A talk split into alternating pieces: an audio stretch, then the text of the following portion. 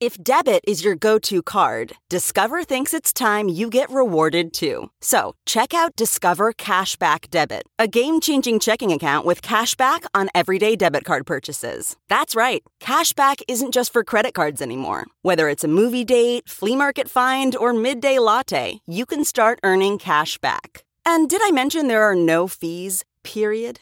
Check out transaction eligibility and terms at discover.com slash cashback debit. Discover Bank member FDIC. This is a headgum podcast.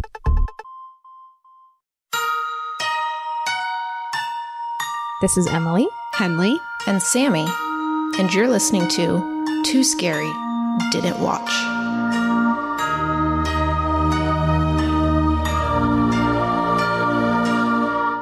Hi, everyone. Welcome to Too Scary Didn't Watch, the horror movie recap podcast for those too scared to watch for themselves. I'm Emily, and I am too scared to watch scary movies. I'm Henley, and I'm also too scared to watch scary movies. I'm Sammy, and I love watching scary movies, and so I watch them so that you don't have to. And we have a patron chosen episode today. Some mumble gore. Oh my, it's been a minute. it's been a minute. Um, we are doing two patron chosen episodes this month because we dropped the ball in November. So Sorry. sorry about that. But uh, if you want to vote in the next poll, you can join our Patreon at patreon.com slash TSDW podcast. Any any level gets to vote in these episodes. Pretty pretty exciting Now, stuff over there. Pretty freaking exciting. But okay, before we get to our mumble gore, did anything scary happen to us this week? Great question. God, what a good question. I need to I need to tell you guys something. This is scary. So I we lost our car keys for several days, which Oh, is no. a real which is a real pain in the ass. Well, we have a spare set, but the spare set you have to manually unlock the car and every time you unlock the car that way, the alarm goes off Oh no. until you turn the car it Feels on. like that shouldn't be the case if you used key. the key. I don't it's know. like, yeah, this is what this is for. Stupid car. I'm sure if I like could find the Subaru manual, it would tell me what to do differently. Sure. Nonetheless, we've been living in this reality where we turn the car on, the car alarm goes off. Not ideal to- with young children. Not ideal with young children. Also, when several different people are using our car. So Gloria is a woman who watches Silas in the mornings. She uses the car a lot. She's been dealing with this. No, poor Gloria. Tim's parents, they use our car to drive back and forth from New York. They're having to have a car alarm go off in the middle of Manhattan. That's not ideal for them. So um, we were like, okay, we're just going to have to bite the bullet and buy some new car keys. Until today, when Rick, Tim's dad, found our car keys, let me tell you how he found them. He took boxes out to our recycling to un, and he was like, he's very methodical. Rick is a completist, just like Tim is. He's really committed to doing the right thing. He is breaking down those boxes. Oh, yeah, baby. As one does. Do you guys not break down your boxes? I No, no, break no, we down break my boxes seventy five percent of the time, and twenty Oh, I five do it percent of the time, if they're small and I'm tired, Mhm, I same, go same. "Mm, well, Yeah, I guess if it's a real small one, I don't do it. But the big ones you gotta because they ain't gonna fit in that box. it's from I feel like working at a coffee shop. Yeah. had to break down a lot of boxes at Peet's Coffee. So Sure, I sure, sure. Have a little box cutter. I kind of enjoy breaking down a box. I love a box cutter. I do too. And I, I've also often lived places where people get really angry if you don't do a very thorough job breaking down the boxes. Oh, well, sure. if you yeah, have when a you share a recycling bin. Yeah. Yeah. hmm And that's the case for us. So we, and he poked his head in that recycling bin, noticed there were some boxes that had not been broken down, went in there, started breaking them down. Oh my god! Guess what he found? Your Our car keys in an unbroken down box. in the recycling in some like shoebox. And I really think that it's, Oh my God. it's I think because Silas did it. Silas 100% put the car keys in a little box that he found. oh found. no. And that happened a solid probably like six days ago. And Wow. that box has been, they've just been sitting in the bottom of the recycling. Oh, and thank God it didn't, co- the trash people didn't come. can you believe that? Well, and also can thank you God believe that? Rick decided, like, well, I'll take care of these other boxes. Like, Can that's you believe that? that's the beyond. That craziest is part. really above it, above and that's beyond. above yeah. and beyond. Also, it's so funny. I like I lose things a, a lot, but the idea that a, your toddler could have like taken your thing and put it's like that's a level of stress that I can't. It's like how could you ever find anything if a possible explanation is our toddler put it in a small box and we didn't see it happen or know what it could be. Little children are little magpies that are obsessed with sparkly little things. Little And they just want to they just want to collect them and hide them for themselves. Little little fancy sparkly things just for me. Nobody will get these keys. I really feel that way. And God bless Rick. Thank you. Thank, you, you, Rick. universe. Um, we didn't have to buy new car because obviously we are going to be buying new car keys if that Yeah. had been picked up. Anyway, that was my shocking thing that happened today. Wow. That is shocking. That is shocking. That is I'm shocked. absolutely shocking. um, I mean, nothing too scary happened this week except that we hosted our um, we do a little annual Christmas party. We got really really got on the ball this year. Had it early, early first weekend of December, and. I lost my mind with decorations. It looked Oh. so good. Thank you. I don't want to, and I won't add up what I actually spent on Right, because it was like right. I would buy a few things. Yeah, that's the perfect thing where it's like a, a fifteen dollar thing is not a big deal at all, and then you buy a hundred fifteen dollar things. Oh yeah, and and it's like I would do like a round. I'd buy some decorations, put them up, and be like, cool, cool. Mm, now I feel like I need something over there. Okay, let's do another little round. And I would just like kept adding on and on and on and on. And I don't. I I just because you know How can we make this a tax write off, listeners? tax, there tax any, lawyers uh, tell me if your IRS plug your ears. um, it just was like I couldn't stop every, for, especially the, the week leading up. Like every day, I would come home with another thing, and Julie would be like, "Oh, more decorations. Oh, okay, uh, cool." Where where are we purchasing these decorations? where are mostly, we getting them mostly Target. Um, Okay. There's a Target right next to my office, so I would Ooh, just sort of do a little poke around, be like, "Do I need another little thing here?" Um, so a lot of Target, um, some Amazon. I'm sorry. Um, yeah, it's tough. It's tough not tough. to. I, I know I'm late to the game on this, but I recently discovered Home Goods and Home Goods is great. shit. It is Home so is much cheaper. I needed a bunch of baskets because we just have so much shit and I just need to put it all in baskets because Yeah. that's my only storage solution. mhm. Home Goods, $6 baskets left and right. Gorgeous. Wow. Gorgeous baskets. That is great to know. That is great to know. But they have so many decorations. And I feel like if I was on a decoration kick, Home Goods would be like the most dangerous place to be because they have endless options and all seem reasonably priced until you're at the cash register and it's like, They add it up. Yeah, and when once they add it up, then Once they add it up, it becomes a lot. it becomes a lot, and more than just each individual cost. It becomes the total cost, and Yeah. Yep. and I did. I spent a lot of money, but I also spent a lot of time and a lot of mental energy on like mm. how to make it perfect. And I will say, my my proudest pieces are one. I have a listeners may know I, I decided to take pole dancing classes at one point, and I mean, if you can believe it, I've since very much stopped. But I did purchase a pole and put it up in my house, which it, it is doesn't get used at all. But I turned it into the North Pole and I wrapped it in fake snow blanket and red ribbon and a little like tinsel garland. It's pretty good. Oh and oh my God. I built a little out of I glued a bunch of small cardboard boxes together and spray painted them to look like bricks and mounted them on my wall above my TV to be like a little mantle and so then I hung stockings from it and I put fireplace video on the TV so it looks like we had a fireplace. Emily, oh my God. Oh boy. But now it's like, okay, I did all that. Now I have to, after Christmas, find a place to store it, I guess, or like get rid of it. It's the storage. It's Storage the is hard. storage Yeah, that, what that the gets fuck? you. I need baskets. you know, basements and attics are not just for horror movies. They're for decorations. They're for boxes and decorations. I baskets. know. Mm-hmm. I know. Yeah. So I don't really, I haven't really confronted that part of it yet. I'm just going to try to milk it for all it's worth and have some people over. Yeah, you got it. You got a month to enjoy. I've got a month.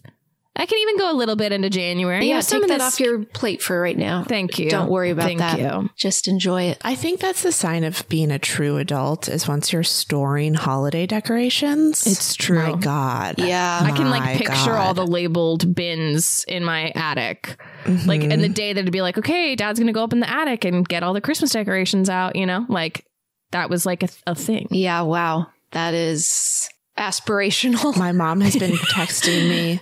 My mom has been, my mom is trying to get rid of everything in their house. And she's been texting me all day the most, I'm sorry, mom. I know you're listening. The most hideous holiday decorations I've ever seen in my whole life. She asked me if she wanted her, me to bring this tree skirt uh, when she ca- comes. But what's funny about that is like, well, you don't want it anymore, so you must not like it that much. You know?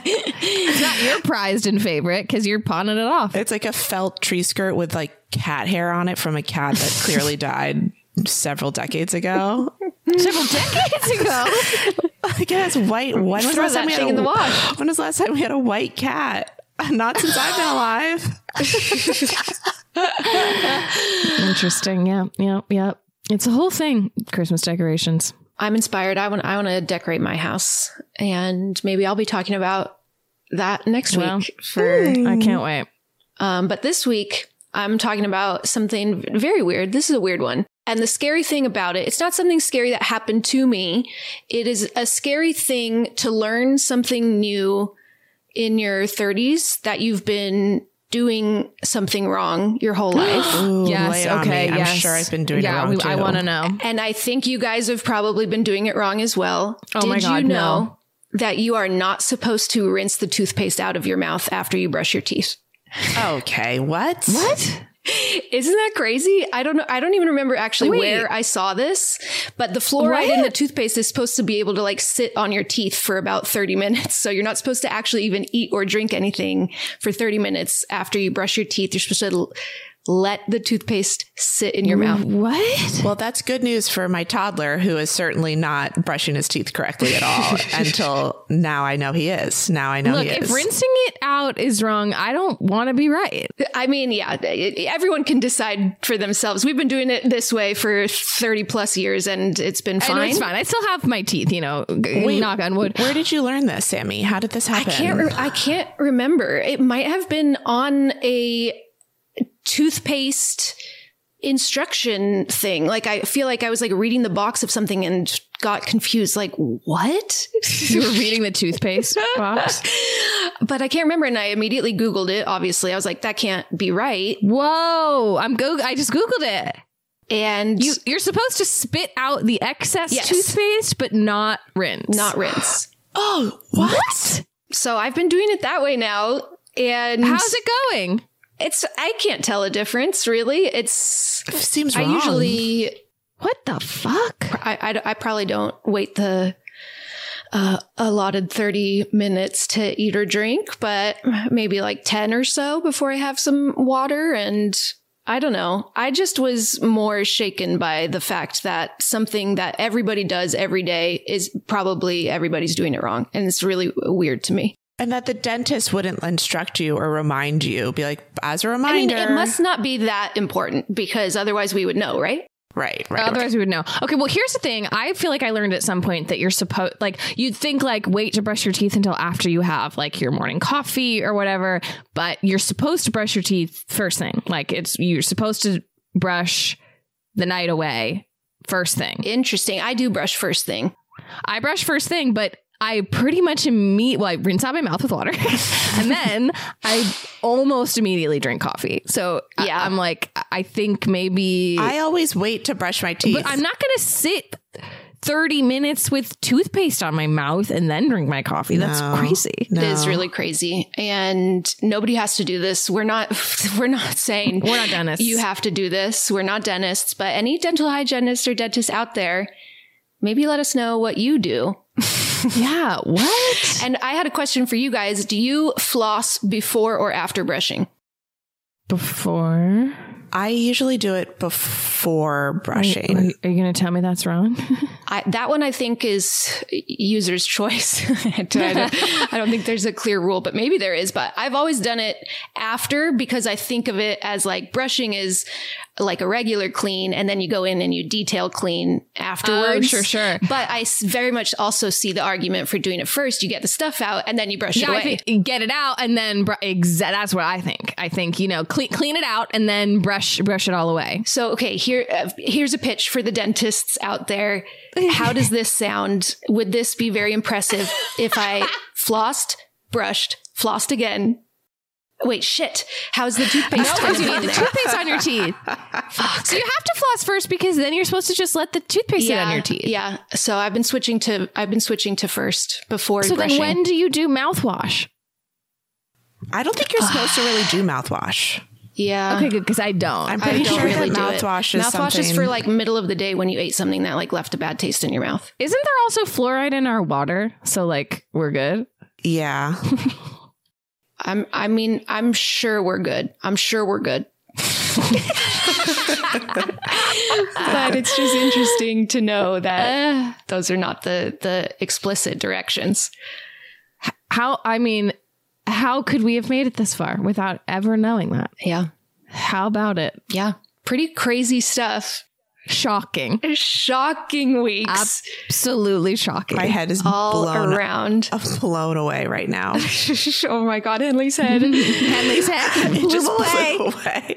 It literally just My head is blown away. Blew off her shoulders. My body, cool as a cucumber. My head, blown away. it just gone. I like to imagine it didn't pop. It just blew intact off of your shoulders. like a little like a, balloon. like a balloon, yeah. Uh, okay, should we get into some mumble gore? yes, please. I guess we should. I really didn't like the first one of these, so I'm Yeah. not super amped about the second one. Yeah, because today we are talking about Creep 2. I'm excited about it. I kind of am excited too, to be honest. It was directed by Patrick Brice, written by Patrick Brice and Mark Duplass, starring Mark Duplass, Desiree Akhavan, and Karan Soni. Creep 2 is streaming on Netflix for those who are interested. I love these movies because they're short and mm. I just feel like you know what you're getting into and they're, I think, a fun time. Your mileage may vary on, on that, obviously, but I think it's worth a watch if you haven't seen it. Sorry, I got to get Bunk off my lap. He's being. What are you trying to do? I think he wants to sit on the chair behind me. Wants to provide you a little lumbar support. A little lumbar support. Mm. A little lumbar support. A support. little lumbar support. um, but yeah, I guess we kind of know what we're getting into. Maybe we should do a, a brief little reminder of Creep One. Yeah. is a movie where a man responds to a Craigslist ad to film another man for some unknown reason for a thousand bucks for the day. Shows up. It seems like it's Lake Arrowhead or something in the in the in the mountains, and gets asked to do progressively weirder and weirder things. The person he's filming, his name is Joseph, and the person filming in the first one is Aaron and Joseph says that he is dying and he, he's wanting to make a film for his son to remember him by, but then just slowly pushes the boundaries of what is an acceptable thing to ask a stranger to do. Starts with having him film him give an invisible baby a bath. Yeah. Yeah. I hated that. Yeah, think about I think about that a lot. Tub, tubby time. Tubby time. Pretty weird. Um, some other things to remember is he has a wolf mask that he refers to as Peach Fuzz. When he when he puts the mask on, he's Peach Fuzz.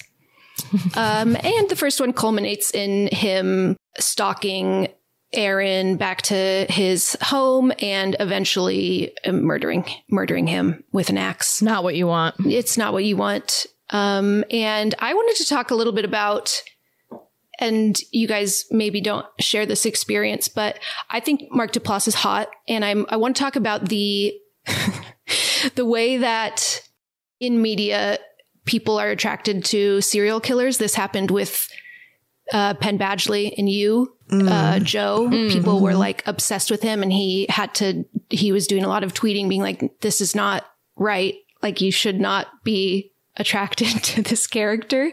And I was feeling that with.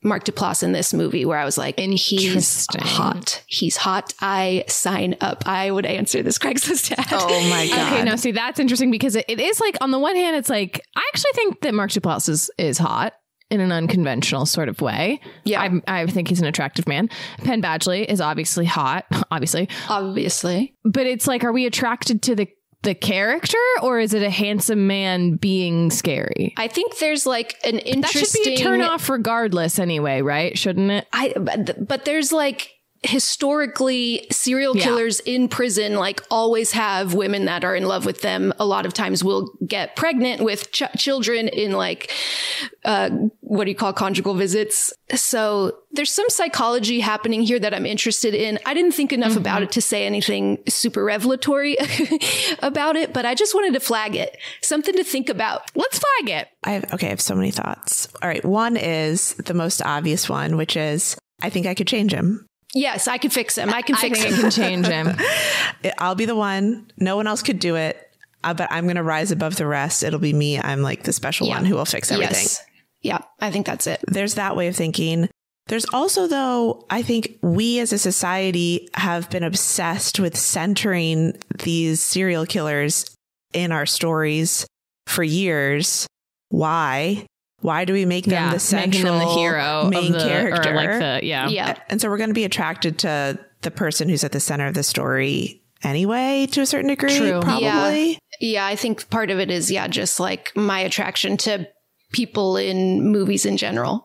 It's main, main It's true. character energy. They've got serious Yep. main, character char- energy. I mean, honestly, serial killers do have main character energy. yeah, I do. think that's like part of the whole That's thing. the whole thing. um, I was just thinking too. it doesn't matter if I was thinking about Beauty and the Beast. Not that he's a serial killer, but that energy of like There's some he's red mean flags. and bad, and a lot of red flags. yeah.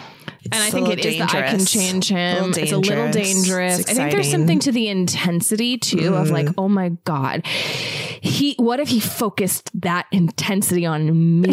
You know, like. Uh, but I think I think there's something to be like the vampire thing, right? Yes. I, I like the the danger, the thrill of like, is it sexy or is it scary? Like, which one is it? Yep. and like the the tension of those two feelings being like a very horny thing.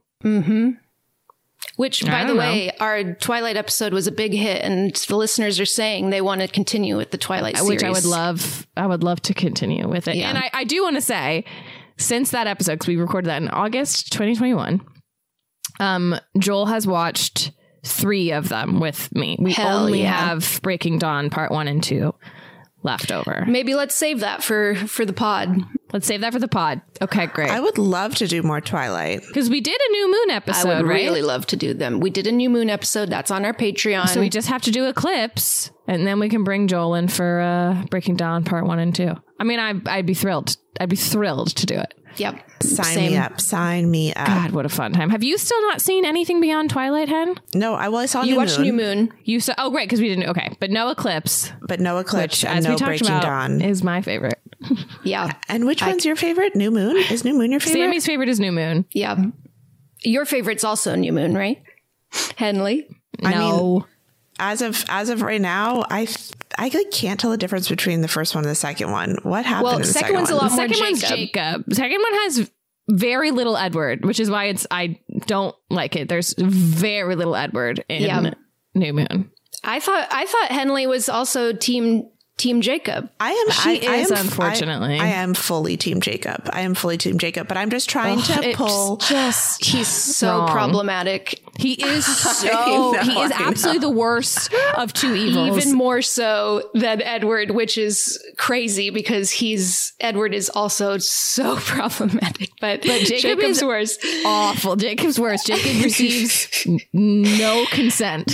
Anyways, this is yeah. We, this isn't the episode about Twilight, but we will continue them because obviously we have thoughts. No, but it is it is related in this like attraction to horrible horrible people.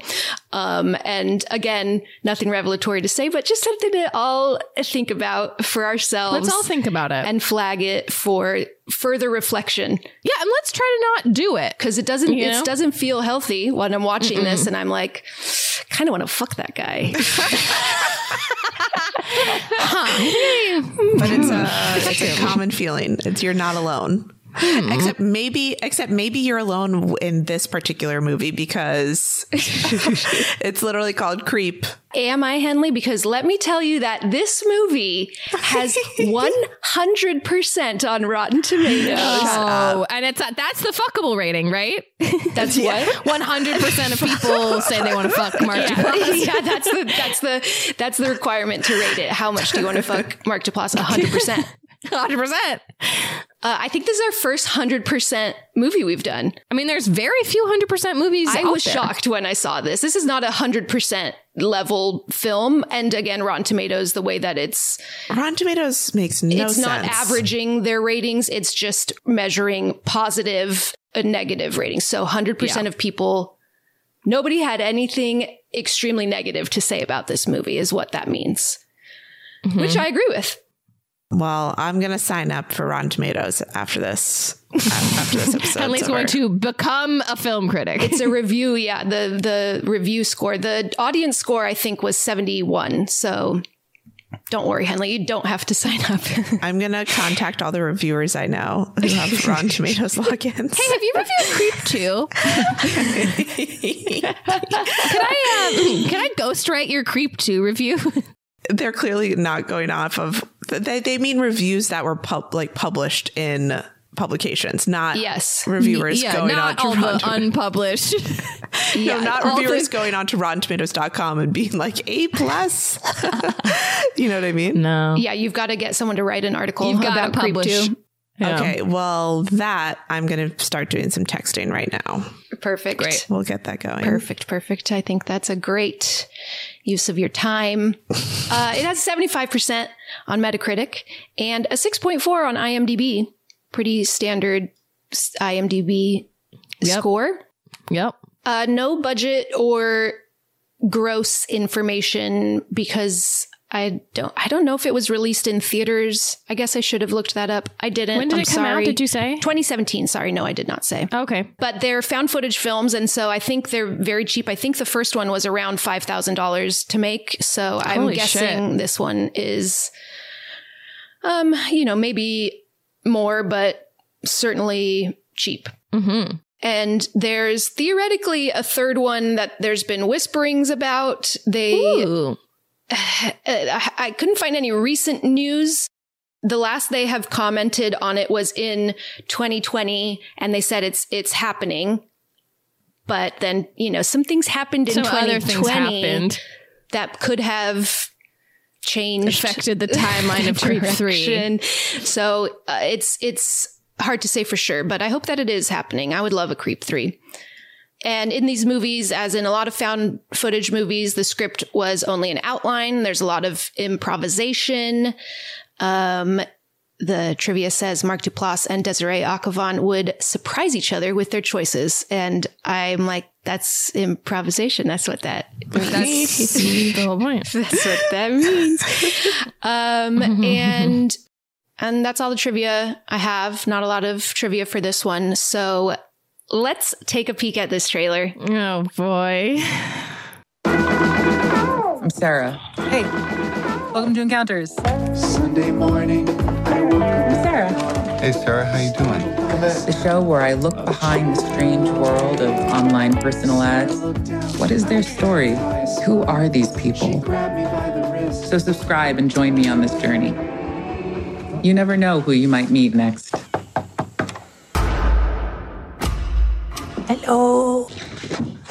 Ever since I turned 40, I've lost my inspiration. I have no joy. I'm having a hard time. What am I doing trying to make the films that I used to make? What if I make a documentary?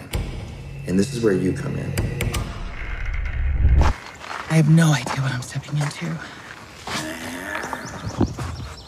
Aaron, is that you? You are inspiring feelings in me. I don't know what to do. Oh my God. This is gonna be a good day.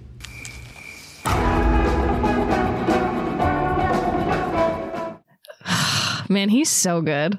He's great. Oh, I think I don't want to victim blame, but it's a bad idea to be doing. It's a bad idea. really bad idea.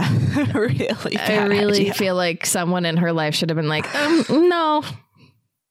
No to this. Certainly not alone. Certainly not alone. not alone as a young woman no, a woman can't be alone on Craigslist. in uh, strangers' houses. Can't. No, no. No, no. Did I tell you guys about the time? I think I probably have, but I, when I worked as a runner for a company like PA, had, having to pick stuff up, I had to, this is such a stupid story.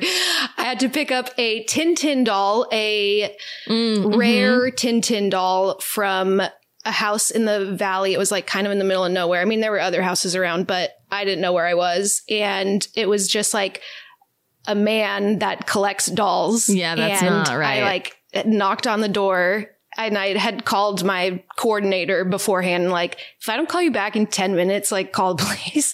I was Oh freaked God. out. He had, he had like newspaper on the windows covering so that you couldn't see inside. And I knocked on the door and he, he answered the door. I said, Hey, I'm here for the Tintin doll. And he said, Oh, right. It's in my shed out back. No, no, turn around. Bye. And I was like, okay, go get it. I'm going to stay right here. and he did. He went and got it and he brought it back and it was all fine. But I was just like, you think I'm coming to a fucking shed back there? Hell no. Absolutely mm. not. Horrifying. Horrifying. So, yeah. Stay safe out there, ladies and men. I mean, men, men can hurt men too.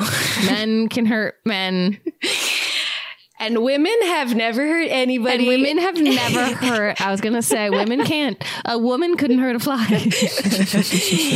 Uh, no, let's all stay safe from everybody. Everybody stay in your house. From everybody. Everybody can hurt everybody. Uh, Stay vigilant. Stay vigilant out there. Everybody's they got the potential to be very, very bad. They all could be Mark Duplass, the actor. Even if they're hot. So just be aware, you know? Keep the guard up. Keep that he's card up. looking he's looking pretty hot in the photo you chose in the background. Even though Yeah. he's clearly about to stab you, he's looking pretty good there. He is looking I mean, he's hot. having a good time, and that's He's having a, it's coming through. it's nice to see. It's nice It's to nice see to see someone. joy joy in someone's eyes. you gotta love what you do. You gotta love what you do, and that's kind of what this movie's about. It's about him refinding the joy in what he does. Yeah, well, what a journey. Uh, I want to say I support it, but I might not. yeah. Should we find out? Let's We find should out. find out. Let's do it.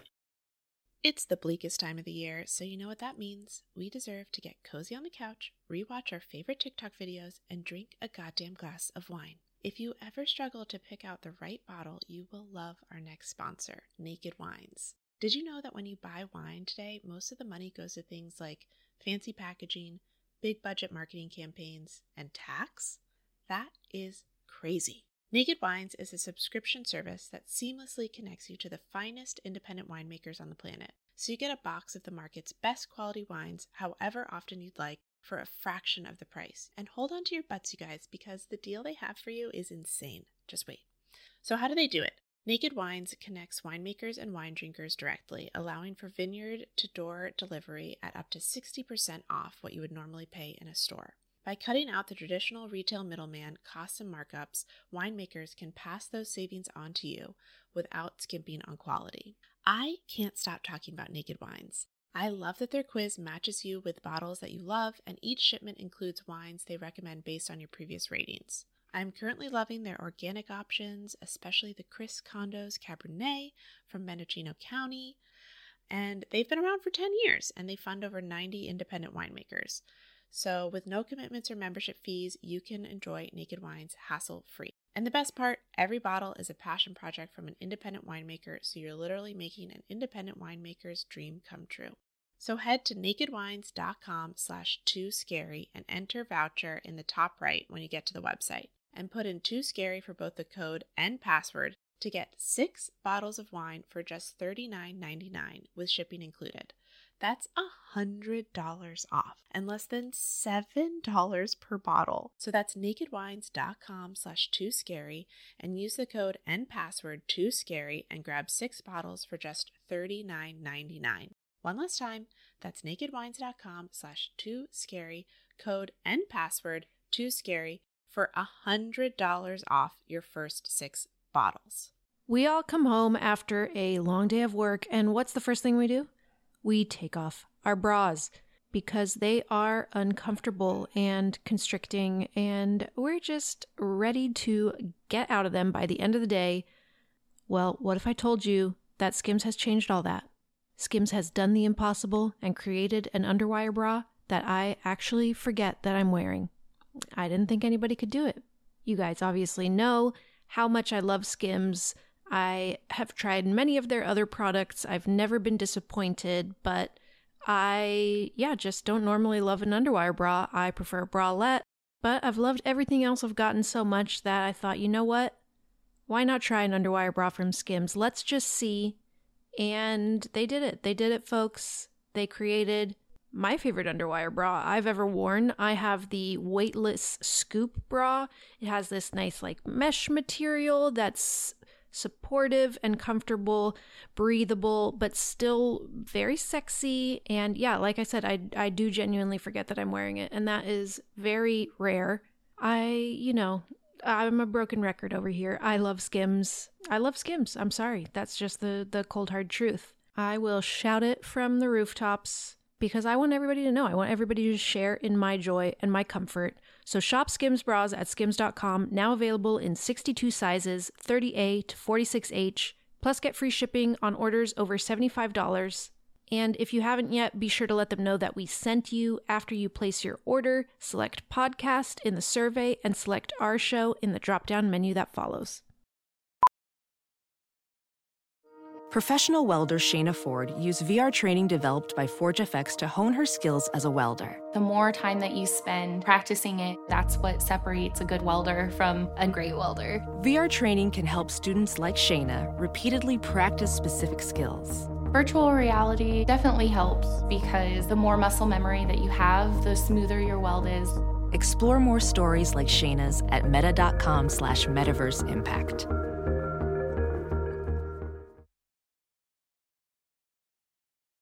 Okay, we begin with a box opening. We can see that th- there's like a camera inside this box that has something fluffy around it. And from Creep One, we remember they that he sent Aaron a stuffed wolf to his house at one point. So that's kind of what I'm thinking this is. We see a guy opening this, inspecting it, looking freaked out, like he probably knows what's happening. This isn't the first thing like this that has happened to him. He also pulls out a DVD. I think he's saying like, oh, not again, not another one. Puts the DVD on his TV. We don't see it, but it's freaking him out. We're probably safe to assume the DVD is just of him going mm-hmm. about his business. And he's watching this looking scared. And then there's a knock at the door and he answers it and seems unafraid of who's there. He's like, Oh, yeah, come in, come in. I want to show you something. In walks our creep, Mark Duplass, mm-hmm. and he sits next to him on the couch and is like, Oh my God, did you get another of these DVDs? Man, you got to call the police. He says, I called the police. They said, you know, nothing, they're not doing anything technically. And so I can't can't there's nothing they can do and he asks him if he wants a beer he's like uh, i need some alcohol I mean, can i get you a beer creep says yes we find out Creep says yes. he is now going by aaron which is Oh, gross I, that's so gross. I really don't like that. not Joseph anymore. Uh, so as he, the other guy's name is Dave. As Dave walks to into the kitchen to get a beer, we see Aaron blowing a kiss at the camera, waving, smiling, having a good time. And he repositions the camera to frame the kitchen table where they sit down and are having beers and talking about uh, this thing that's happening. Dave asks Aaron, what's up with you? And Aaron is very, he's, uh, Mark Duplass is just so good in this character. He's like, I can't believe you would ask me about myself while all of this stuff is happening to you. You are such a good guy. You're such a good guy. And uh, as this conversation progresses, Aaron says he's he's worried about them, their friendship. He's like, "You're really important to me, and I'm a little I'm a little worried about our friendship, to be honest." And Dave seems confused. What do you mean? We're good. He's like, I don't know. We, uh, he's like, I don't know. Just uh, think about it. We were at the same exact coffee shop on the same day, ordering the same exact thing, reading the same exact copy of Infinite Jest. we were fated to, that was like fate. Like our friendship is supposed to be epic. And I don't feel like it's growing to the heights that it should. And I feel like if you're not in this a hundred percent for this to be like the greatest friendship it can be, then I think it's probably best for both of us if we just end it. And Dave is obviously very confused by this conversation, doesn't know how to respond. And then Aaron mm. says, Do you ever think about how we met around the time you received your first DVD in the mail? Oh, God. And we see some light bulb moment happen for Dave. He's obviously realizing Aaron is oh man not a creep. Dave. He's maybe a bit of a creep. And Aaron says, "I've been filming you since we met. I wanted to make a." A gift for you of a, a a movie of our whole friendship, and he points to the wolf camera, hidden camera in the wolf, and says, "This baby Peach Fuzz, say hi. He's filming us right now." And then he gets a little frustrated. Aaron gets a little frustrated. He's like, I don't know. I don't know what's wrong with me. This like doesn't even feel fun anymore. Something it's like I'm about to turn 40. I feel like I'm losing my inspiration. And we see he, he's has a knife. He's like pulling a knife out under the table and he's shaking his head like this barely even feels fun anymore. It's not even, doesn't even really feel worth it swings his arm and slits Dave's throat. Oh, Jesus. Jeez. And as Dave is uh, like spitting up blood and dying, Aaron is just looking really upset by how it's not feeling fun for him anymore. Jesus. He's looking sad. Oh, gross. Okay. Uh, quick death? A quick death? No, long, long, long, drawn out death. It seems pretty quick. Could be worse. Okay. And he didn't have like. I feel like Aaron in the first movie really was like tortured for got a long a time. very drawn out, horrible, torturous. Yeah. So, Dave, it could have been worse for Dave. Certainly could have been, been better. Certainly could have been better. Could have not happened. right. Uh, yep. Now we cut to a YouTube video of a show called Encounters hosted by a woman named Sarah. She's explaining that in Encounters, she answers Craigslist ads and films just the kind of weird people asking for someone to come massage their head and like sing a lullaby to them, mm-mm, mm-mm, all sounding mm-mm. like very bad ideas, all men. Mm-hmm. Mm-hmm. We see now that she's filming filming herself as she's watching one of her old videos and she's upset because it only has 9 views not worth it, girl. Not worth it, girl. Not worth Not it. Worth Honey, it. let's find something else to do. and she's really disappointed in this. And she says, I think I might be deeply untalented.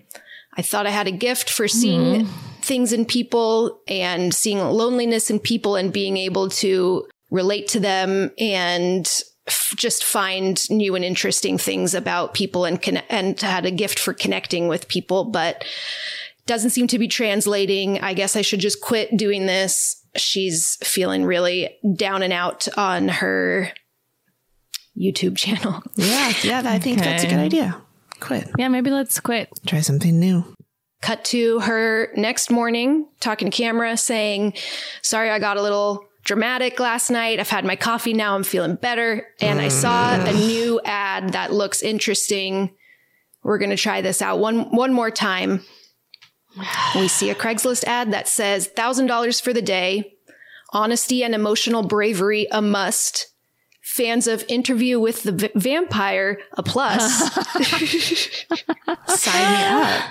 I mean, I'm liking the way this sounds. Let's go deep together. She texts the number that uh, in the ad and says, "I'm interested." No. He writes back, "Do you scare easily?" She says, "No." I mean, that question makes me go, well, never mind. Never mind. Even if the answer is no, the question indicates this is a bad idea. Mm-hmm. Yeah. I would never in one million years do this. Never in a million years. Not in one million trillion years. We cut to her driving. She says she's driven three hours to get to where he is. So I, I- it again looks like Lake Arrowhead. It's like similar, if not the exact same location. I don't think it's the exact same house, but same area. And she arrives and says to the camera, This is something I normally wouldn't do, Mm, you know, far from home. And this guy is not giving me a lot of information, hasn't really filled me in on the details of this job, but the things I've been doing haven't been working. So maybe that's why my show has been sucking and maybe this will be make it better. Be Hey, interesting. maybe the show just ain't it. Maybe I just need to be murdered, and then the show will do well. maybe I'm not being completely fucking reckless enough with my Maybe health and safety. Stupid enough. She walks up to the house, door is open. She walks in and is looking around. Doesn't seem like anyone's there. And then we get a loud blender jump scare. Mm-hmm. We see Aaron making smoothies. He, I think it's important to note, has a small ponytail. Mm-hmm. That is important. and he hands her he pours a smoothie into two cups hands her one again i'm like i'm not drinking that and she does and he does also to be fair they're both drinking the smoothie she saw him make it and pour it but already i'm doing the calculations of like mm. and in true aaron slash joseph slash creep fashion he says haha it's poisoned Very a funny. hilarious joke. And she introduces herself as Sarah, and he says he lo- he looks at her for a long moment, says, "That's your real name, isn't it?" She says, "Yes." He says, "I can tell. Thanks for that." Wow. and he asks if they can start with a hug. Oh no. They hug each other. They sit down and he's asking her a little bit, what's your story? And she tells him she's a wedding videographer. Hey, go do that. That sounds really fun and safe. That sounds way safer. For lots of people at weddings to Lots of people at weddings. to keep keep an Love eye on everybody. a lot of witnesses. Love a lot of witnesses. Um, so after she tells him that, she asks him, "What's your story? What's um, you know, what's your deal?" He says, "Um, I am what people would refer to as a serial killer. I don't. Oh my god. It's like I don't love that nomenclature, but that is he's like I think of myself as a murderer, but technically because I've killed 39 people, I'm I'm a serial killer. Uh, but I'm about to turn 40 and it's kind of sent me a little bit spiraling. I'm having a crisis. I feel like I don't trust my instincts anymore. I'm scared that I'm I've lost what makes me great. Like killing people used to just bring me so much joy and it felt like almost a religious experience and now it just kind of feels like a job. Oh my god. I love this honesty. yeah, I'm excited to see where we go from here. He says, "But then I read something by Francis Ford Coppola I thought you were gonna say Frances McDormand. that works too. that essentially blew his head right off." Blew away like a balloon. Blew his head away. Uh, and it's a quote from Francis Ford Coppola that says, I have not made an original film since The Conversation in 1974, and I'm not sure I'm capable of it, but I really want to keep trying. And this has been a very meaningful quote to Aaron. He says, Why am I trying to make the films I used to make? Why don't I just embrace where I'm at right now and make a documentary about my life of like one of the most prolific unknown serial killers. That's where you come in. I want to, I'm like feeling inspired to make something new that I haven't done before. And I know that I just threw a lot at you. So if you want to bail, I understand. No hard feelings, but I really hope you stay. I, but if you're in, I need you to be in 100%. There's no turning back once we start. So what do you say? She says, I'm in. what? any any any follow up questions? Yeah, does she, Sarah? what do we think her? No. No. I, at this point, I don't know. At this point, I'm like, is she just saying whatever she needs to say to like survive this moment? Or is she really in such pursuit of like an interesting Art. story that she's willing to risk it? Not good. Wow. Okay. So she says she's in. He says, I can promise you two things. I will not kill you over the next 24 hours. That would be counterproductive. And I will give you deep personal access to my soul. And together we'll make magic. Does she say after 24 hours? Not over the next. Yeah, right. Like, and when that time is up, We're clocking that for sure, that there was a Time limit on conditional. yeah. But now we cut to him showing her the tape of him killing Aaron. That is the end of the cre- first movie. Jesus. in the in the tape he's wearing the peach fuzz mask and he has an axe. And it's from a distance and it could be faked i guess. I mean it is it's a movie. But i don't know. I feel like i would take his word for it. Yeah, I I'm buying it if I'm in this situation, which I wouldn't be in a million years. in a million years and as he's watching himself approaching real Aaron with the axe, he's singing, I might look like a big bad wolf. And then he turns back and looks at her and says, But I'm as friendly as a rabbit. Oh really creepy. And he finishes showing her the video, says, What did you think of that? And she says, I think it's interesting. And this like could be an interesting movie. And he says, Did it scare you? And she says, Did you want it to scare me? She's not like falling into any of his expected reactions. And you can tell he's like fascinated by this. And we're Uh-huh. unsure of if she's actually interested, if she's just figuring out that that's something that might throw doing, him yeah. off. We're not sure. But they are two people in the middle of a uh, creative rut and Mm. they're interested in each other. Anything can happen when you get those two kinds of people together. Nothing could be higher stakes than refining your creative voice. He says, I'll be right back. And we get her first moment alone. And so she, like, in the camera says, What the fuck? And is panning around the room. We see the axe above the fireplace. And it's really quick. He comes right back. So we just get a moment of like, she's at, we at least know she's freaked out. Yeah. Um, but playing it very cool. He comes back just in a towel. And he says he stands in, in front of her, and he's like framed in the in the frame, full a full body shot of him in the towel. And he says how men in locker rooms can you know like hit each other with towels, and it's very playful and fun. And like women have a good time with each other in the bathroom. It's like a bonding thing. He's like, but between men and women, there's always a barrier to the intimacy, to that sort of intimacy, because somewhere in you, you're always wondering, what does that person look like naked? And I will admit, I have had that thought here today. and oh my so I think it would be best if we see each other naked and just get that out of the way. He's, she's like, how do you, how do you feel about that? She says, yeah, fine, good. And he drops the towel. We get full frontal Mark Duplass. Oh shit! And then a hundred percent of people want to fuck him after this. Yeah, this is when they all wrote the articles. They paused the movie and they were like, 100% I it's the best movie I've ever seen. Nothing negative to say. and he's clearly trying to freak her out, obviously. And he's seeing that it's not having that effect. So he stands there for a, a, very uncomfortably long time, just naked. They're just looking at each other. I timed it. It is 40 seconds. Wow. Feels very long. And then she says, okay, is it my turn now?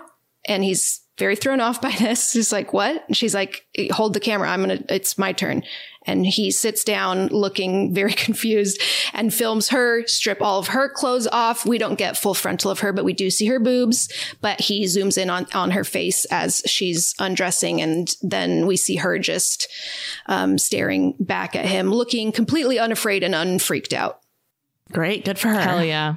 And she's like, all right, let's start making the movie she excuses herself to go to the bathroom and we get her first little talking to camera and she says okay obviously like every red flag i have is up yeah, like when he told you he's murdered 39 people. yep, yep. It's kind of one of the I wouldn't call that a red flag. I would call that um calling the police. Uh yeah, like a, a giant billboard, big red billboard. yep. Yep. She says that she thinks he's harmless, but he might be dangerous. She's like clearly doesn't believe him that he's. Yeah, I mean, she thinks must think that he's like a sociopath, but maybe not Yeah. one who's killed people. Yeah, and so she's like, "I'm not an idiot." She shows us she has a knife in her shoe. Yeah, that'll that'll save you. That'll save you. And she's like, "I'm gonna see what happens. I'm gonna continue on." So we at least see that she's not running for the door. She is here of her own choosing. That's not good. I will say it's refreshing to see this dynamic. It's, it's, really to- fun. It's very unexpected. hmm It's fun to Yeah. see someone be unfazed by a serial killer. I Yeah. love. I love to see that. Yeah, it is fun. Uh, so she comes out of the bathroom. He jumps out at her, big jump scare. She doesn't flinch. I went to a haunted house this October with a friend who has no jump reflex or like scare reflex. Whoa. It's so interesting to me. And she also does I didn't know that one. was possible. I know. Like what? What does that mean? I have an outsized large one. I screamed every single time, even if no one was jumping out at me sometimes. Mm-hmm. Is it a full? is it a full freeze? Like reaction? Is she just frozen, or is she just not? Mm, she just bothered. looks calm. She just I mean, I guess get we don't see. Yeah, she just doesn't get startled. She's like, "Okay, are you ready?" And he, this he oh my says, god, that's so weird. he's like, uh, "Tough nut to crack, huh?" And she notices a bald spot in his beard and asks him about it. And he says he's kind of weird about it. He's like, "That's just my beard pattern. Guys' beards grow in different ways. Don't worry about it." Don't worry about it. Uh, then they head head for the door. They're going to go outside to film something, and he jumps, scares her again. Doesn't still doesn't get her. He's like, "Really? Damn." He's like, "All right, I'll get you eventually." She says, "We'll see about that." Cut to them driving, and he is wearing the peach fuzz mask as he's driving, and uh, is asking her, "So, what do you feel about? How do you feel about this mask?" and she's like, "Well, as a passenger, I don't feel great about it because I feel like you probably can't see very well. But other than that, I think it's a cute mask." And he's like, "Is it not? Don't you think it's kind of a scary mask, like the wolf?" She's like, "Yeah." She's like, "It's like a cute wolf mask." And he's like, "What if I told you I was a naughty wolf?"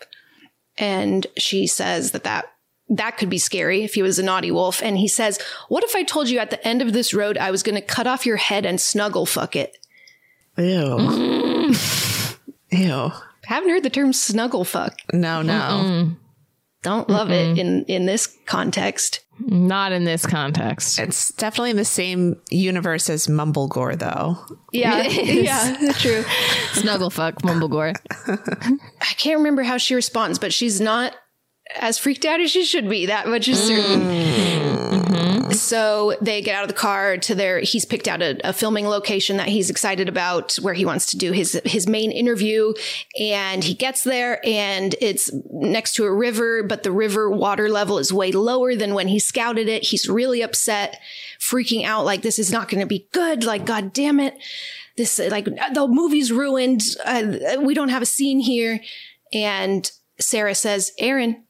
And he looks over at, at her and she goes, Coppola. he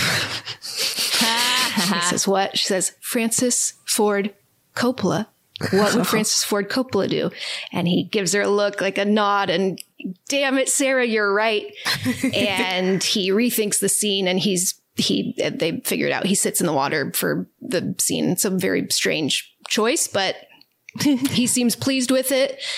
Um, there's a lot of a sound happening, planes flying by, birds chirping. He's getting very frustrated with the audio quality. He gets up and goes to take a break.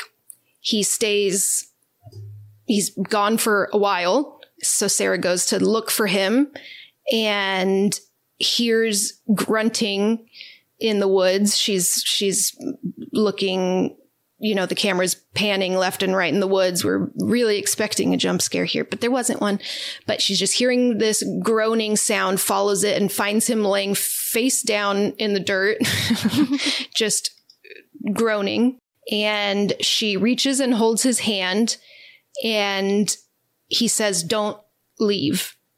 They hold hands, cut to her back at the house. It's nighttime now. She's talking to camera.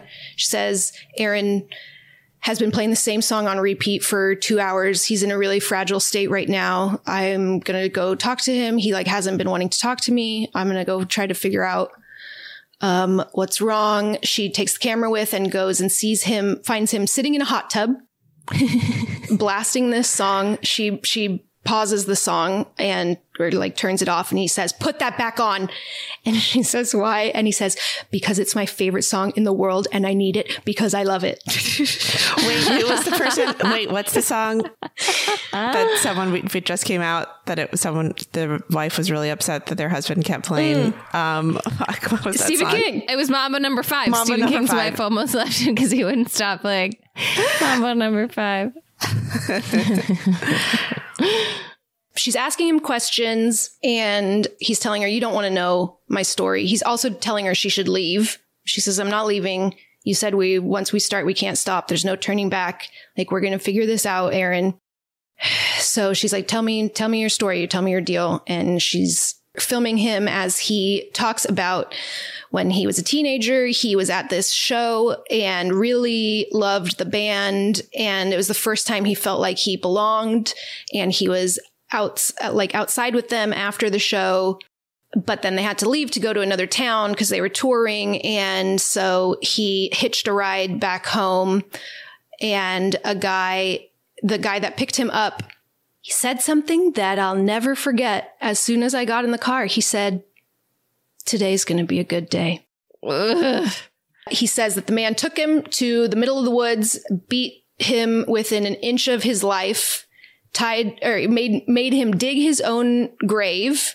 Uh, He's like, and as he was doing this, I was thinking, I should really not like this. This is not a good situation. But I loved him. He was magnetic. He took control of the situation. I was inspired by him, but he wasn't very good at tying knots. So I was able to get my hands free. I strangled him, watched the life leave his eyes and realized that this is, that was my destiny. And Wow. I laid there next to him all night long and it felt like a spiritual exchange. And I lied to you earlier about my beard. It's actually um, a condition called trichotillomania, which is when you pull out hairs. And one of my victims had that. And I, m- since my spirit consumed his spirit, I now do that. He's like, each of my victims, I take something from them and incorporate it into my own spirit. Okay. Okay. And he's looking he's looking very upset as he is telling this story because it used to be such a beautiful thing and now that thing is gone and that's why I'm sad. So you really should go because tonight is going to be a very bad night. She sets the camera down, filming the jacuzzi, and gets in with him in all of her clothes. Ah. Starts massaging him. He's moaning and grunting in, in pleasure, resisting it at first, but then kind of looks like a little baby in her arms as she's massaging him. Uh-huh. Wow, this is a fascinating woman. Fascinating. She goes to take a shower. he grabs her camera and is saying, You're making me feel things I thought I would never feel again. I don't know what to do about it. And he films just a big knife on the floor and then carries the camera with him as he goes to the shower and he's reaching about to pull back the curtain when she jumps out at him big jump scare with tape all over her face you know when you can like tape your nose up and make a funny little weird little face. She has tape all over her face. She scares him really good. He falls over. They're both laughing. She's like grunting over him also now it's just really not what you thought she was gonna do. No, no, they're a match made in heaven. Maybe I know it's romantic. Is this a rom com? This is the pro- this is the problem. This is the problem. This is when I'm like, This is the problem. I can fix him. Mm-hmm. All I need is some tape on my face. Easy. Easy peasy. Match made in heaven. Uh, they are later talking. She says, "Is there a part of you that wants to kill me right now? Like, be honest with me." And he's like, "Well." Yeah, of course. Like I'm a serial killer. like duh. But then I, we wouldn't be able to have all the fun that we're having.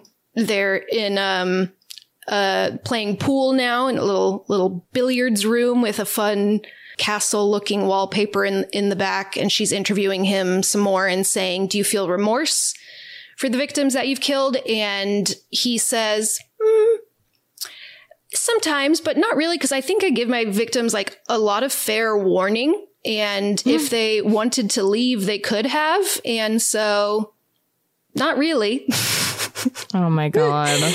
and he describes how, with his past victim, we know is Aaron, he called him Buddy. He calls, he says, when I, my last victim, Buddy, I left a big axe out in front of the front door when he entered so that he would have to see this like huge weapon. And he didn't say anything about it. And then I killed him with the axe. And so that's on him, essentially. oh my God. Uh, and Sarah says, Does this mean you're going to kill me with a blender? And he smiles and says, I've never thought about that as a weapon, which is a fun little reference to your next, another Mumblegore film. Mm.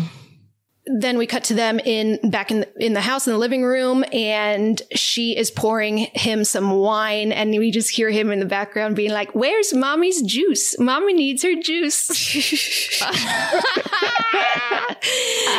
pours him a big cup of wine, hands it to him. He says, "This better be a Coppola wine." And that's funny. she asks him what he's been thinking about, and he says, I was thinking about a book I read called The Journalist and the Murderer. And she's like, What's what's that book about? and he says, Oh, it's about the moral quandary that a lot of journalists face where you have to lie to the people you're interviewing, kind of flatter them or flirt with them to gain whatever you need for the article they're writing, or if they're making some sort of YouTube show, like Oh something called Encounters, maybe, and reveals he has seen encounters. And he says, First of all, I want you to know everything's okay and I'm not mad. Oh my God. Oh my God. And he says, Be honest. Do you believe that I'm a serial killer? And she says, No. He says, Okay, why not? And she says, The stories you've been telling are ridiculous. And why, if you were a serial killer, why would you have me film you confessing everything? Because you're going to kill me. and he's like, That's a good question. She's like, I could go to the police tomorrow. And he's like, You won't you won't go to the police tomorrow because tomorrow I'll be dead because tonight you're gonna kill me. She's thrown by this. He come he he runs off, goes and gets his peach fuzz mask and the axe and comes back and lays on top of the table with his head hanging off the edge, hands her the axe and is like, okay, just chop off my head now. And the axe is sharpened, so it should go right through. There's barely any bones in the neck, so it should be pretty easy. Ugh. She obviously doesn't do it. He's annoyed and has to figure out another way to die in front of her. And so he uh, hangs up a noose and is on the little second store, second floor balcony about to jump off. And he's explaining to her that because you're standing there filming, you'll at least be an, if you won't kill me, you'll at least be an accomplice to the murder. And he jumps and he's like, uh, uh, choking, getting strangled, and she freaks out, runs and and grabs him, pulls him down, And after it cuts to her like furious now, putting her shoes on, getting ready to go. this is what this is what did it. And he comes up and says, Sarah, did I freak you out by hanging myself? and he shows her that he was wearing a harness and he was never actually choking. And he says, I want to make your show the best show it can be. It's going to be make such a good episode of of encounters. And he says, "Am I a murderer? No, of course not. Am I a sociopathic, pathological liar that's completely disconnected from humanity? Yes. oh my god." But I think you're incredible. Oh, and I want to continue making this movie together. And she's back on board. Wow. She smiles and says that we'll make a pretty crazy scene. So they're they're they're having fun again. And they go back into the pool room and they're playing. She says, let's play two truths and a lie. You say three things. One of them is a lie, and I have to guess which one. And he thinks about it. He says, I was born three months premature I've never slept with a woman and I can hold my breath for two and a half minutes. And she says, I think it's the breath one. He says it's number two. oh no. And admits that he's never been with a woman, never even kissed a woman. And she says, Can I kiss you? Oh, we uh, God. can, you can be your first kiss. And gives him a very, I don't know, it's like a, a sweet kiss. Yikes. He's got a big smile. He's like, wow, that was incredible. And she's asking him, like, how have you not had a kiss before? This is crazy. And he says that he had a psychotic break when he was 14.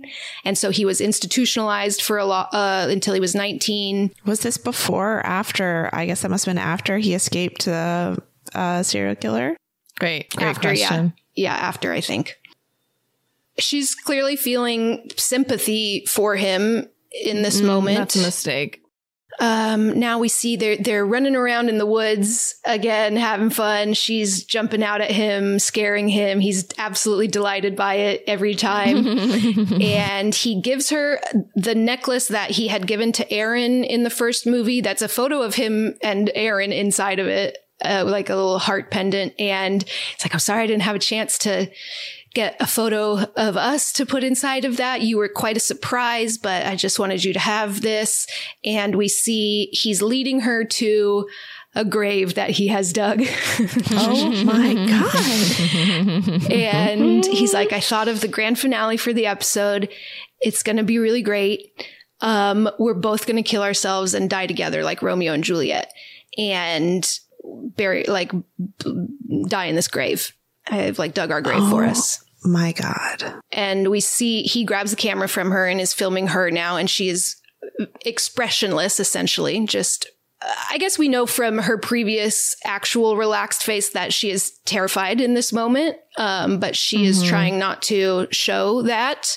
And he shows her her knife she like reaches down to her ankle. He's like, no, no, like this is yours. I got it from you when, when I fell on you when I was hanging myself, S- snuck it out of your shoe.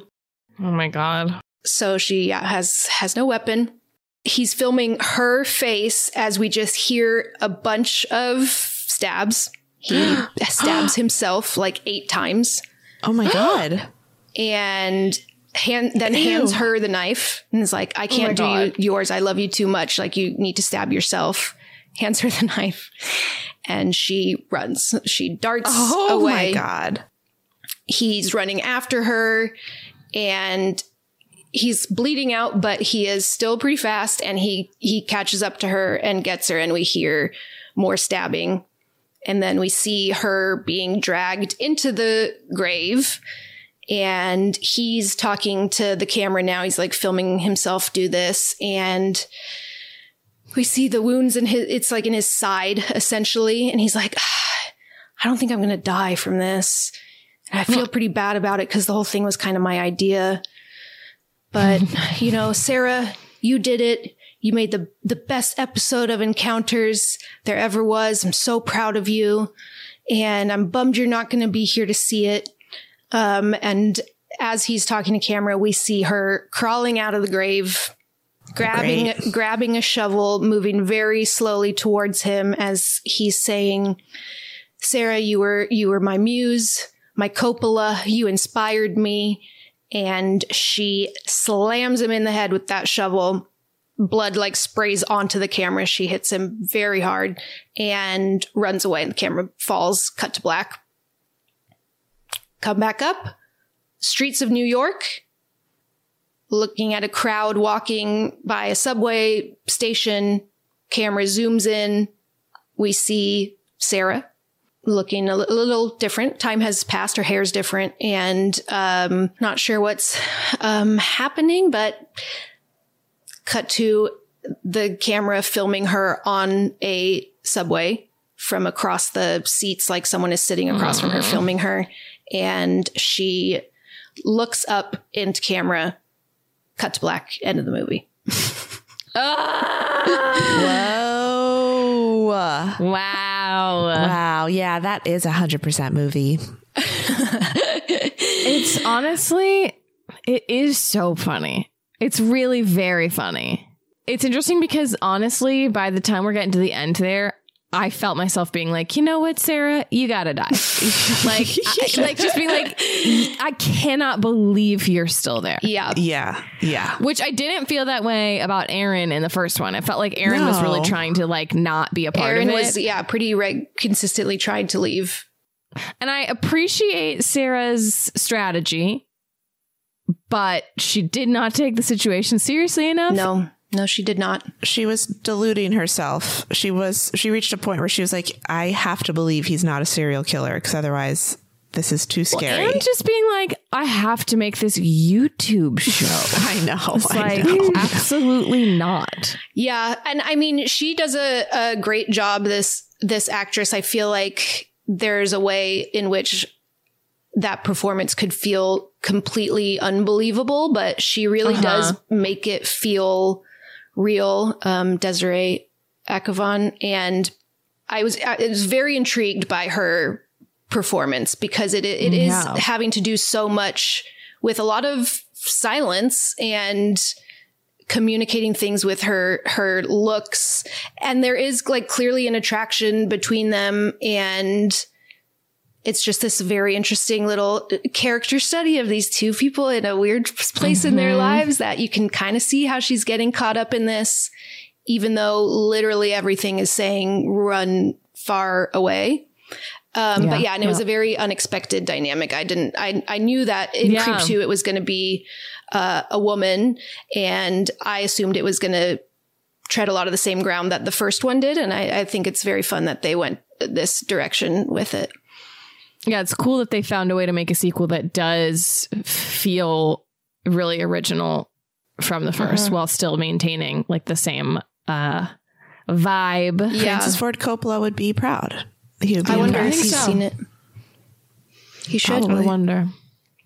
Um, have you guys been seeing all the Martin Scorsese on TikTok? Martin Scorsese's daughter is on TikTok and No. No. posts a No, I lot of videos this. of him. It's pretty funny. You should look him up. How old is she? Um, Don't say 12. not 12, but she's she looks Is his daughter or granddaughter? oh, maybe granddaughter. I don't know. She looks I, I she don't looks know. I- Gen I, just Z. hope. I just hope she's that's his. I mean, how old is he? Old. You're right. It could be a daughter easily. But they're pretty they're pretty fun little TikToks of him doing silly TikTok stuff like dances and answering questions about what does dab mean like that kind of stuff. Pretty funny. I'm trying to. He's 81. He's 81, and it doesn't look like he has grandchildren. So No, no. I mean, yeah, it wouldn't be shocking. I feel like no, it No, wouldn't. wouldn't. Al Pacino.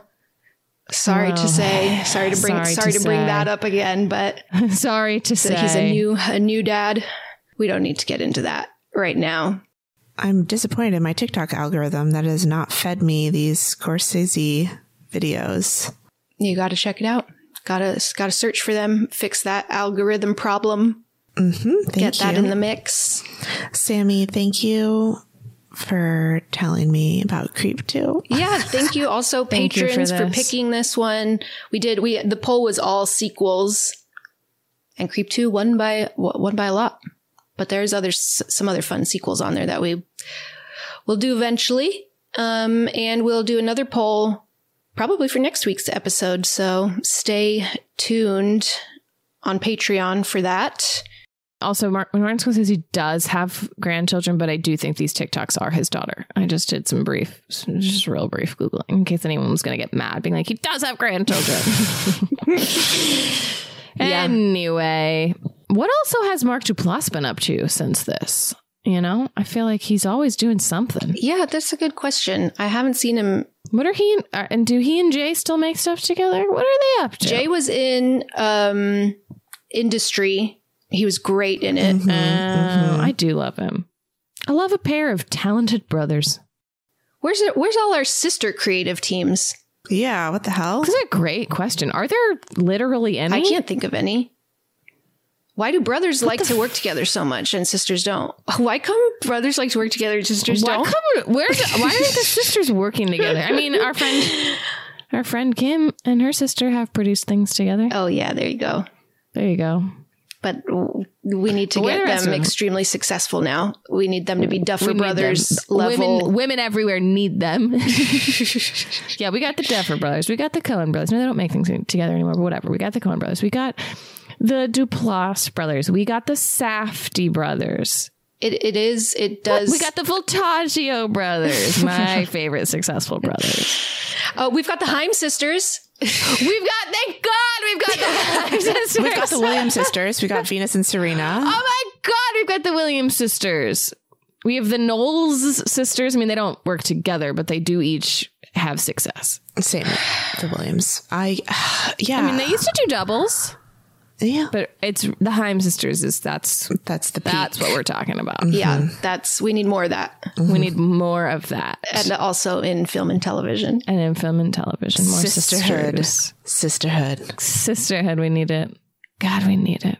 Oh, Mark Duplass is on the morning show. Oh, right, right, right. Oh, that's interesting. right. I'm I've tempted never to watch seen that. it, but I'm tempted. I am also tempted. I've heard it's so bad that it's good again. Yes, yes. Yeah. I've heard the same. I same mean, I don't mind a soapy, soapy big drama like that. Like that sounds fun to me. Yeah, I'm, I, I might check it out. And now that I know Mark Duplass is in it, Jon Hamm is in the newest season, so I'm I'm into that. One, one central strange thing about the morning show is that Reese Witherspoon is supposed to be this like It's young, supposed to be young. young, I know, spunky, it's really like, funny. new, and she's the It's same like Reese, age as Jennifer Aniston. We love you, but yeah, you guys are peers, so Yeah. that's pretty strange. Yeah. pretty strange choice. You didn't have to make it Um, that way. Like you didn't have to. No, you literally made it up. You made up the show, and you could make it something different. like, No, but I mean the entire you show had could all the power. the entire show could be exactly the same. They just need to stop referencing the fact that she's like an up and comer. It's like she could have just been doing uh, whatever. Anyway, She could have like career pivoted Yeah. and just be like new. Yeah, exactly. and I'm sure that's our only note on the show. Other than I that, think that's all I've got. I think it's perfect. But I am, I mean, I'm definitely interested in a, a potential romantic storyline between Jon Hamm and Jennifer Aniston. Yeah, that's a hot couple. That's fun. So I'm into that. Also, Greta Lee is in it. Who Oh, so good. Oh, Greta Lee is I great. love Greta Lee. what does Greta Lee have any sisters? Great question. And why aren't they writing and directing movies and television? hey, hey, I'm just gonna throw it out there. People with sisters, why aren't you working together? Just get it together. I mean, I guess technically, technically, I have a sister. You have very different interests. So I guess we got to start a production company. yeah. no, we're gonna start a production company. I think you have to. We literally have to. There's no two ways about it. That's Mm, just for the what good needs- of humanity. That's right. That's we right. Gotta do it. Okay, I love you guys. Oh, okay. Well, this was a- this was a delight. this was a fun one. I had a great time. Glad you guys enjoyed it as We well. didn't even sing "Creep" once. Hope that Creep 3 happens. Fingers crossed. And no voices. I thought I could maybe do a jump scare goodbye. Like I say the phrase Ooh. and then you don't know when I'm going to say goodbye. Sure. Oh, I like that. I'm. I'll try to be really unex- like not expecting it. so hold on. I gotta. I need to put other things in my head. Like I'm definitely not gonna hear the word goodbye. Like I, one thing's for certain is that I, that's not a word I want to hear No. right now. I'm getting No. in that headspace. Okay. Great. Great. Yeah. So from all of us here, at Too Scary Didn't Watch. Goodbye. she did. Honestly, pretty good. Thank you so much for listening to another episode of Too Scary Didn't Watch. If you like the show, please subscribe wherever you get your podcasts and give us a rating or review on Apple Podcasts or Spotify. You can follow us on social media at TSDW Podcast on Instagram and Twitter. And if one episode a week just is not enough for you, head on over to patreon.com slash TSDW Podcast to become a patron and receive all sorts of extra goodies from us, including bonus episodes, reactions, and more. And no matter what, we will see you right here next week for another episode. We love you so much. Bye. That was a headgum podcast.